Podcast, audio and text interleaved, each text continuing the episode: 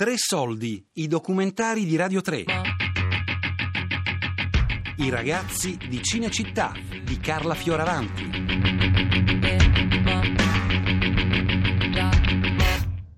E poi scusa, se io ci avessi avuto la faccia troppo buona, i ragazzi del Bronx non l'avrei fatto, la vendetta del Cobra non l'avrei fatto, ma soprattutto non avrei fatto la palude del Caimano, perché tutti lo sanno quello che mi è successo in Rhodesia dentro quella palude, tutti, pure i sassi. Ma fammi capire che ti è successo in Rhodesia, che noi non sappiamo manco indossare.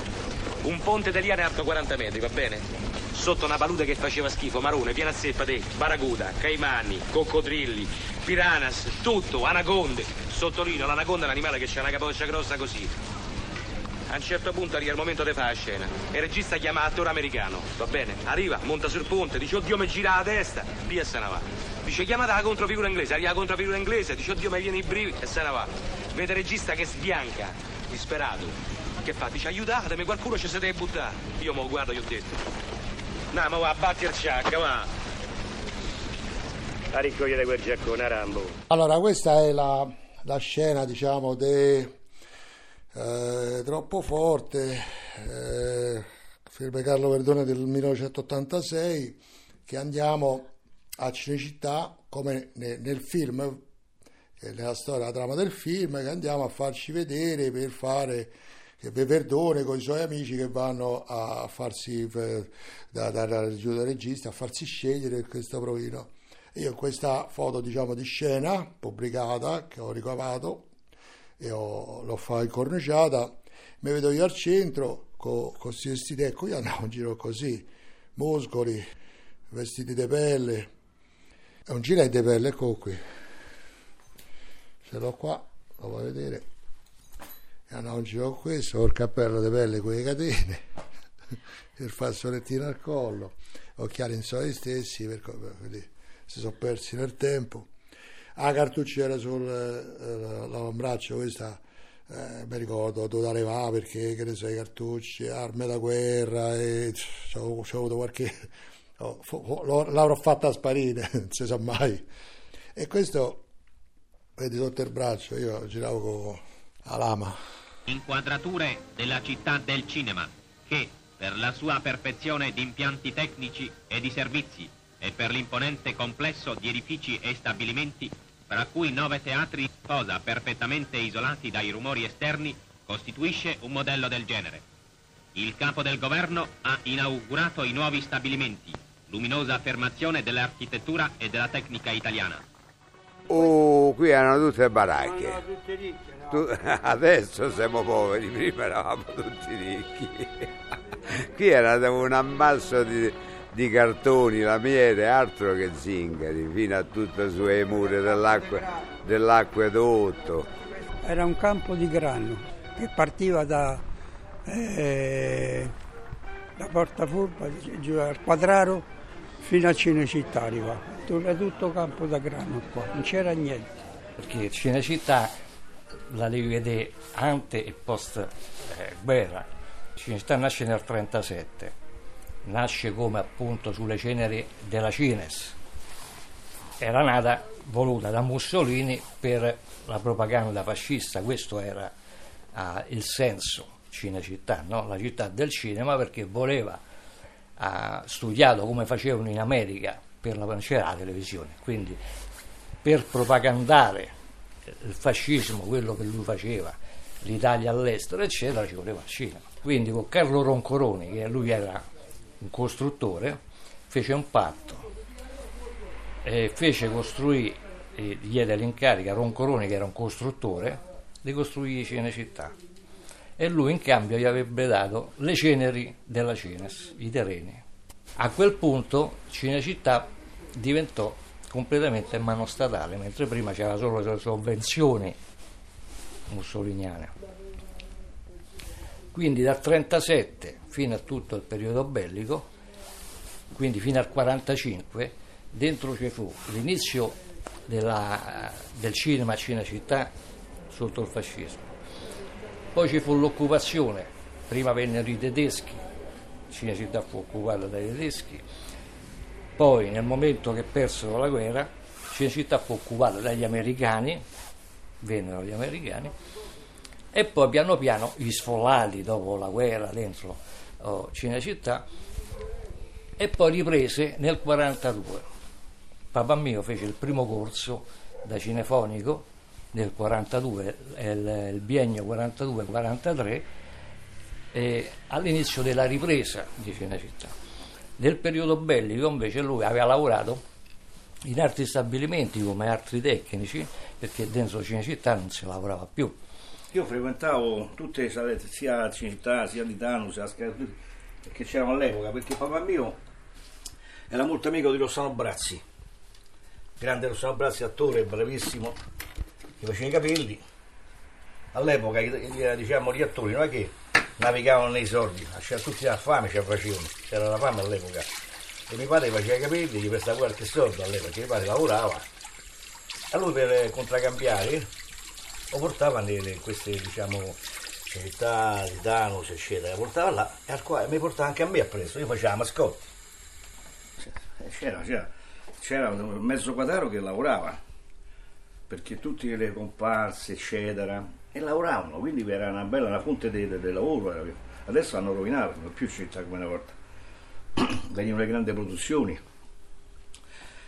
e, e si lavorava, poi poveri poi qua da me era un centro di raccolta di venivano attori, artisti, registi, perché qui il po' i poveri, ogni persona era un personaggio, perché prima andava eh, il film Il neonarismo, e quindi tutti si...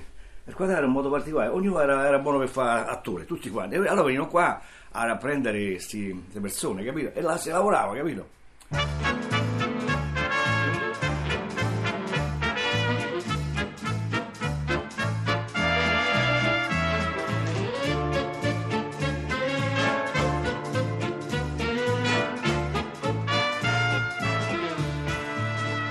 Pure quello, mio padre ha girato quattro film perché eh, c'erano quelli che approfittavano delle persone, capito? Il capogruppo approfittava. Allora io che cosa ho capito?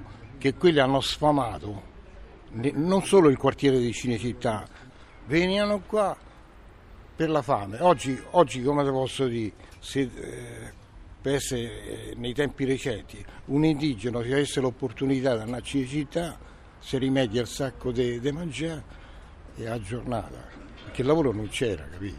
Il lavoro è scoppiato con il boom economico dell'edilizia. Il quadraro era, chiamato Anneo dei Vespe, che era a macello, erano tutti un po', un po' svirti, erano, la- eh, erano altri tempi, capito? La gente era disvirta qua, non sempre disvirta in tutte le maniere perché le borgate sono state sempre abbandonate. Noi per fortuna abbiamo città che ci dà un punto di... se no la fame che la pertica.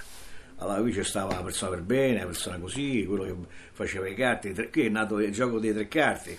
Partivano, andavano alla stazione, sai il gioco delle tre carte? Eh, eh, e poi tornavano con i soldi. Sono nati gli scarpari, sai che sono i scarpari? Quelli del portafoglio di Chierlo, Manina, c'è sta uno dei più grandi che è morto. Te la, tu non sentivi niente, per dire. Lanciavamo tutti quanti, però venivano tutti, c'era la persona per bene pure, c'era, era pieno di artigiani qua, ci stavano 10 osterie, barbieri, parrucchieri, falegnami, fabbri, sarti, era pieno e si campava si campava, bene o male, perché lo Stato non è come adesso che sta come Dracula al collo, ha capito? Perché per, eh sì, per, per pagare i privilegi va di mezzo con i poracci. Io sono rimasto uno dei più stronzi ancora a lavorare, perché io ho quasi 80 anni, ancora lavoro per andare avanti. Io ho fatto la storia, eh? Non sono un primo arrivato. E purtroppo è così. Questa è la storia.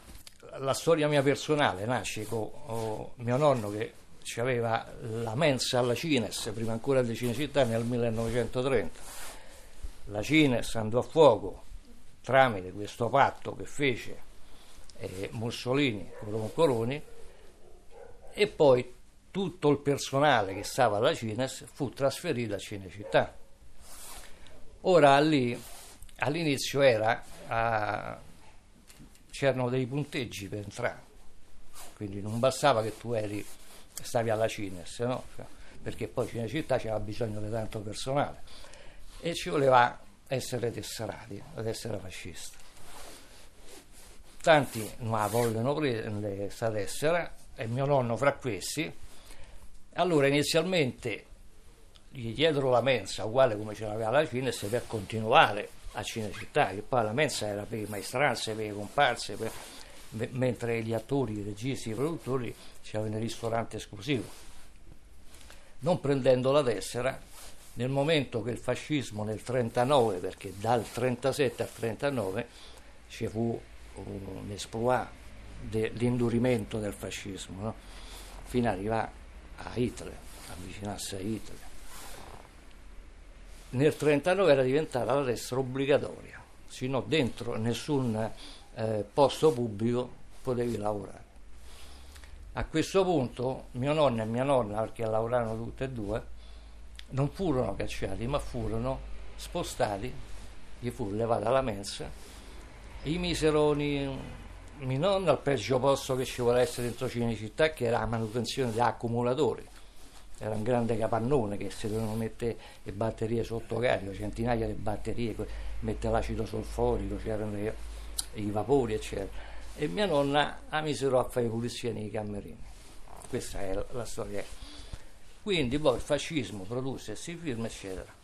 Mentre dopo la guerra, arriviamo qui ai film di Sandaloni cosiddetti, no? che erano questi antichi romani, eccetera. Io quando la racconto, anche giornalisti eh, stranieri che venivano a intervistarmi a Piacenza si mettono a ridere, perché eh, viene raccontata come la raccontata a giro adesso, che è tutto vero, che venivano qui a prendere comparse, perché, eh, perché queste comparse qui al quadrato, e qui c'era di tutto, c'era tutta Italia, abruzzesi, calabresi, molisani, sardi, siciliani, c'erano tutti. Allora c'era gente con certe facce che si prestavano a, a questo, capito? E le, si inventarono la, figura del capogruppo. Quanti ne prendevano delle persone quando per esempio stavamo qui dentro città, erano da fuori c'era una marea di gente, però c'era il capogruppo, quello che, che portava la gente, allora tu, tu, tu, tu, dentro, tu, tu, tu, tu, arrivavamo lì, lei guardava bene il regista, se gli andavano bene li piava, se non li mandava fuori li piavano altri e quelle poveracce che si, allora si per i soldi non c'erano e sai come aspettavano che facevano la giornatella per rimediare qualche cosa. Lo sai com'è? È un passaparola, io ti conosco a te che hai già lavorato con me. Vabbè, tipo Mario, Mario era il capo. Mario, Giovanni, questo. A Mario ti porto io, 5 ce l'ho. Che te sei ragazzino? Sì, no? che ti serve? Quell'altro ce l'ho, ce l'ho, ce l'ho e quello c'aveva il gruppo suo che ci prendeva i soldi tanto per uno, eh, prendeva, faceva lavorare, però prendeva pure qualcosa, capito? Tutti questi qua venivano con camion a prendere le comparse e ci portavano tutti a Cinecittà, o se no ci portavano, aspetta, che c'è sta via di Bottina? A De Paulis, ci portavano là a fare i film, Ercole, questi, ma io ho fatto pure tanti anni fa che ero truccato. Ho fatto con Totò, non hai visto Monaco de Monza?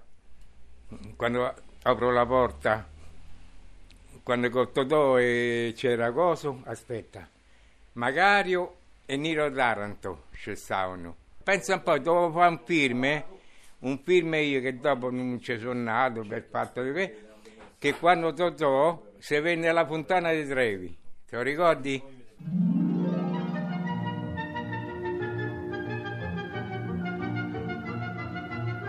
Tre soldi, i documentari di Radio 3. I ragazzi di Cinecittà di Carla Fioravanti.